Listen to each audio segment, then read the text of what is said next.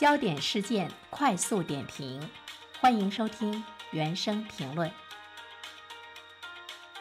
最近呢，这个媒体做了一份调查，六成受访的大学生是希望三十岁之前结婚。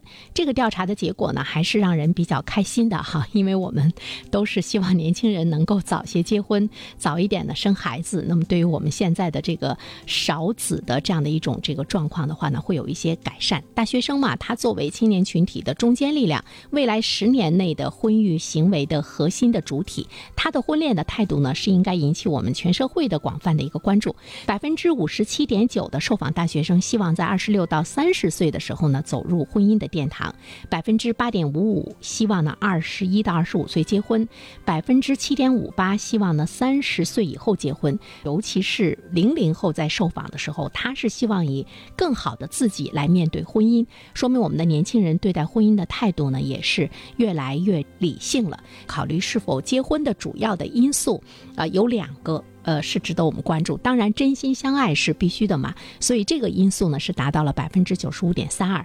经济的考量。